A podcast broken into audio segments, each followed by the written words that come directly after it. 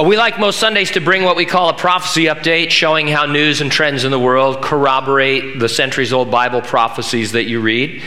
The most terrifying prophecy in the Bible, the dreaded mark of the beast, something in you or on you by which in the future the people who are in the great tribulation will transact and conduct all of their business. Eventually, it will be controlled by the Antichrist in order to control the population.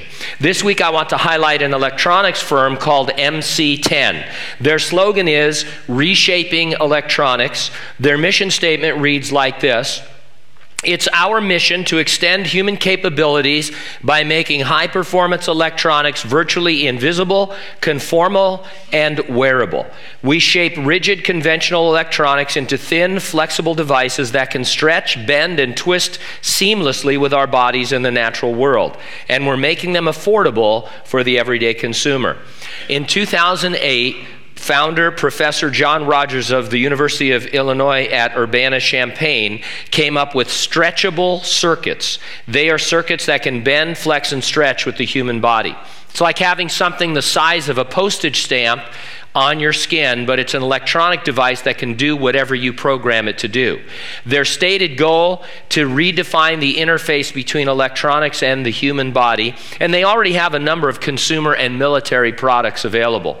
In an article highlighting wearable technology, Wired magazine wrote MC10 is a Wonka factory of crazy electronics concepts from their tiny skin borne biostamps to balloon catheters that can communicate back to doctors when they're positioned correctly inside a clogged blood vessel. On an office tour, MC10 CEO David Icke shows off a stretchable circuit that, in their in house testing, can withstand literally millions of expansions and contractions without failing once. The Wired article concludes by saying these are the sorts of fields that haven't gotten too much attention during the past 20 years of software mania, but they may get quite a bit more as the market for wearable technology ramps up. In an article about John Rogers of MC10, The New Yorker said, Ever since humans invented computer chips, we have dreamed of plugging them into us or plugging us into them. And then they reported in 2011, Rogers and his colleagues announced the invention of a device that had hitherto seemed impossible an integrated silicon circuit with the mechanical properties of skin. The circuit stretches and wrinkles and then spreads. Uh, when it's spread and pinched, it is waterproof and harvests power from radio waves which are emitted by cell phones.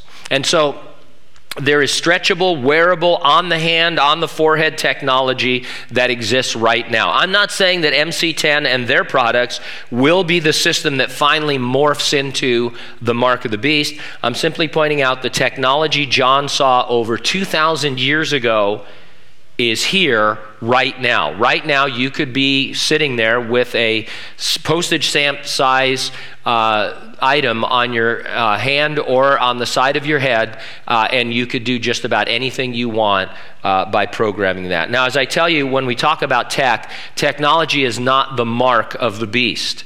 The mark of the beast is that point in the middle of the Great Tribulation when the Antichrist demands to be worshiped as God, and he uh, says that if you don't swear allegiance to him, you will not be able to participate in the electronic system that is in place. You'll be cut off from society. Uh, you won't be able to buy or sell anything.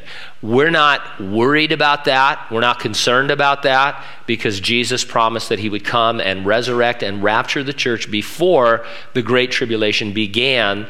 And certainly, uh, then we don't have to worry about what happens in the middle of the tribulation because we'll be in heaven uh, during that period of time. However, these things, uh, you know, there's no sign that the rapture is going to take place. Nothing has to occur before it does.